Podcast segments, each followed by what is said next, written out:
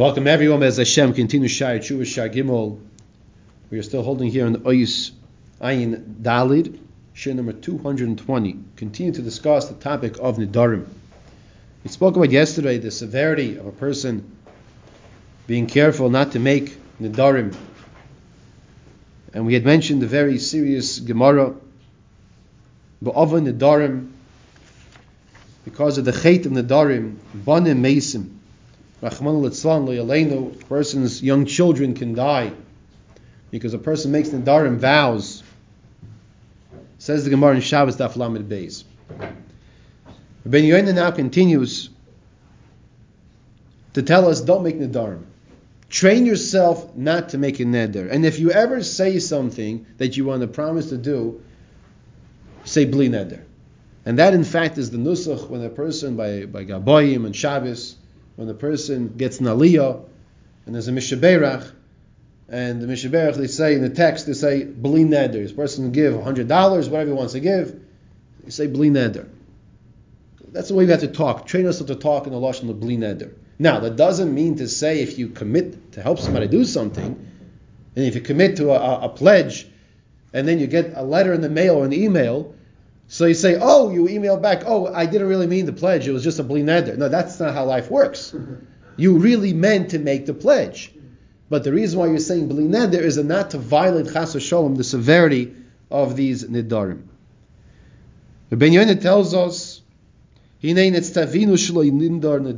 commanded, we are instructed not to make nidarim. As the pasuk says, ki lindar lo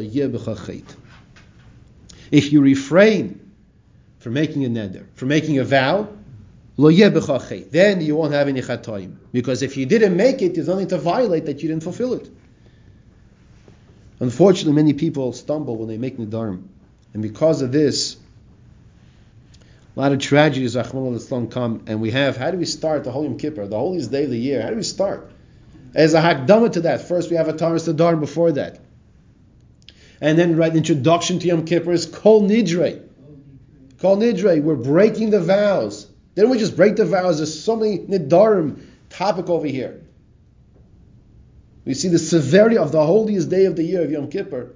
It starts with the Kol Nidre. There are two exceptions. Two exceptions when one is permitted to, not that the Shulchan Aruch says one should, make a neder. I'm going to t- t- share with you the two exceptions and tell you two stories. One story from a few hundred years ago, one story from a year ago.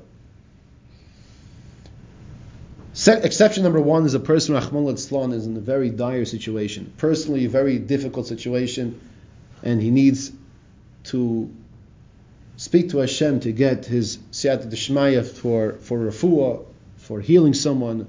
There's a tragedy, Rahman Litzlan, whatever the case might be, where a person needs Hashem's assistance, we see from Yaakov Avinu, Vayidar Yaakov Neder Leimar.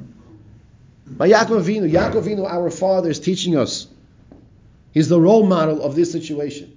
If there's a tragedy that's going going on, you are permitted to make a neder. Not that the Shulchan says you should, but you're permitted to do so. And the idea is that this, this will propel you and encourage you to do the mitzvahs better, and HaKadosh Baruch Hu will save you. That's number one. The second time is very similar, but that's by its sibur. V'chein bis asif rosh yom yachad shifte yisol yidru nedorim lechazik yodayim rofos. In the situation when Klal Yisrael gathers together and they see other people making nedorim to mechazik the situation, to mechazik a, a, case that's going on that they need to mechazik each other. One person sees Reuven's making the neder to mechazik in mitzvahs, Shimon, whatever exactly the case is of what they're trying to mechazik. When it's done in a public forum like this, that's another exception where it would be permissible, not that you should. Now, the two cases, the two stories I want to share with you. Number one, very famous Achron we have, the Sefer Pnei Yehoshua. Yehoshua Falk. The Maisa was, as was mentioned in the previous year, and unfortunately there were many fires that would take place. We're talking now in the 1700s. And unfortunately a fire broke out and there was explosions in the town, and he was stuck under the rubble. In fact, he he he lost his wife, his first wife, and his daughter in that in that in that fire. and he was stuck under the rubble, and he was noider to Hashem. He said, Hashem, if you help me and you save me from this situation, I will write a parish on Shas. And we are zeichet today to have the Pnei Yehoshua because of that Maisa that Hashem saved him, and he wrote the Pnei Yehoshua. Parish that helps understand Rashi throughout Shas. That's story number one. Story number two is as follows. There was a child that was found out that he had a heart condition. That sometimes you find out teenagers and sports players and athletes, Rahman al they just they just middle of being healthy, running on the field, they just drop down and they don't get up ever again.